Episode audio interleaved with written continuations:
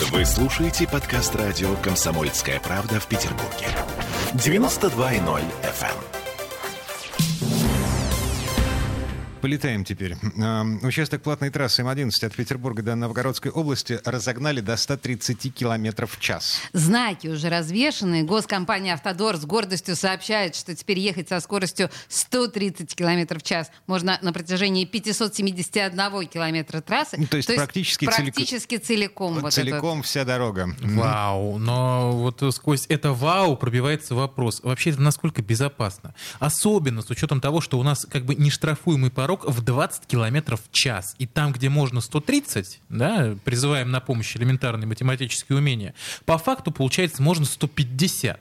Э, С этим вопросом звоним эксперту э, рабочей группы при правительстве РФ по Олеся, по регуляторной гильотине по вопросам безопасности дорожного движения. Дмитрий, Дмитрий Попов у нас на связи. Дмитрий.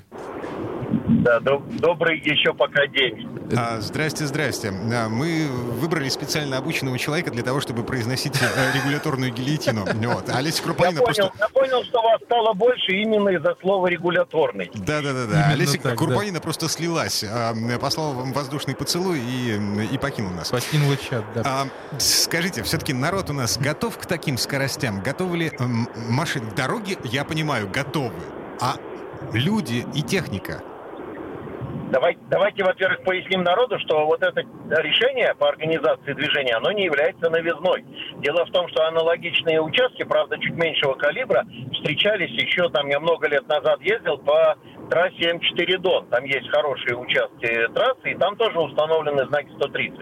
Э, Что касается готовности народа, но это вопрос совести и квалификации и подготовки. Сейчас поясню, о чем я веду речь. Дело в том, что в соответствии с правилами дорожного движения водитель должен выбирать скорость, исходя и дальше целая грядка условий, в том числе, наверное, и свое э, состояние, понимание. И скорость должна обеспечивать полный контроль за движением транспортного средства. Вот ключевая фраза второго абзаца пункта 10.1. Поэтому если он не может ехать 130 или уж не поминаем всю ненавистный мне и всем остальным транспортникам гандикап, то он едет в правой полосе и едет 90. Такая же история и со скоростью 110, кстати.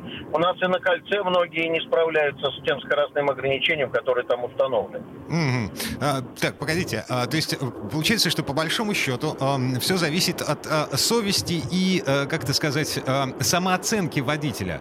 Если я... Самооценки, да, хорошее слово. Да, если я еду на, на относительно старой машине, вот, э, но у меня адреналин в крови, э, я могу пнуть педаль, э, не задумываясь о последствиях.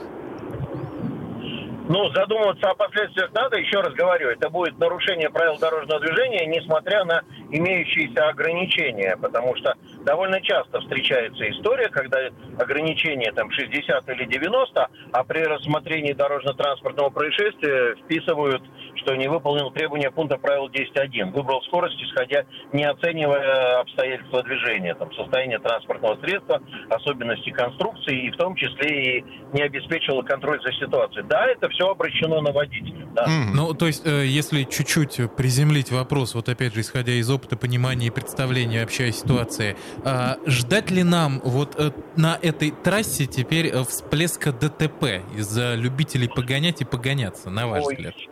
Слушайте, во-пе- Во-первых, э, ну, она очень хорошая, я регулярно ею пользуюсь. И, честно говоря, мне кажется, что по условиям обеспечения безопасности, я ее в свое время в каком-то интервью назвал русским хайвеем. Потому что там прямо вот я сейчас даже э, появляется у меня необходимость сгонять в Москву по делам, и я тут что тут, круиз-контроль поставил, и едешь как в туннеле метрополитена. Напомню, что там с двух сторон еще и шумовые экраны, которые практически лишают возможности смотреть по сторонам на природу. Ну, есть, есть, э, попадаются, обгоняют, опережают тебя, но по ней интенсивность не такая плотная, чтобы вот не справиться э, с взаимодействием с другими водителями. М. Не думаю я, что подскочит. Там есть моментик, знак вопроса поставил бы по отношению к Росавтодору и всем остальным. Э, Пусть объяснят, друзья, товарищи. Дело в том, что повышающие ограничения в соответствии с 10 главой устанавливаются путем применения знака и таблички, указывающие, на какой вид транспортных средств оно распространяется. И вот здесь большая правовая лакуна возникнет. Дело в том, что у нас по автомагистрали легковые 110, междугородние международные автобусы 90, а грузовые легковые с прицепом 70. Я ставлю знак 130 без указания таблички. Это все продвинулись на 20 км в час? Или только легковые? Если только легковые, то мы с учетом гандикапа разбежимся даже с международными в потоке на такой разрыв по скорости, что вот, вот это может стать как раз генератором ДТП.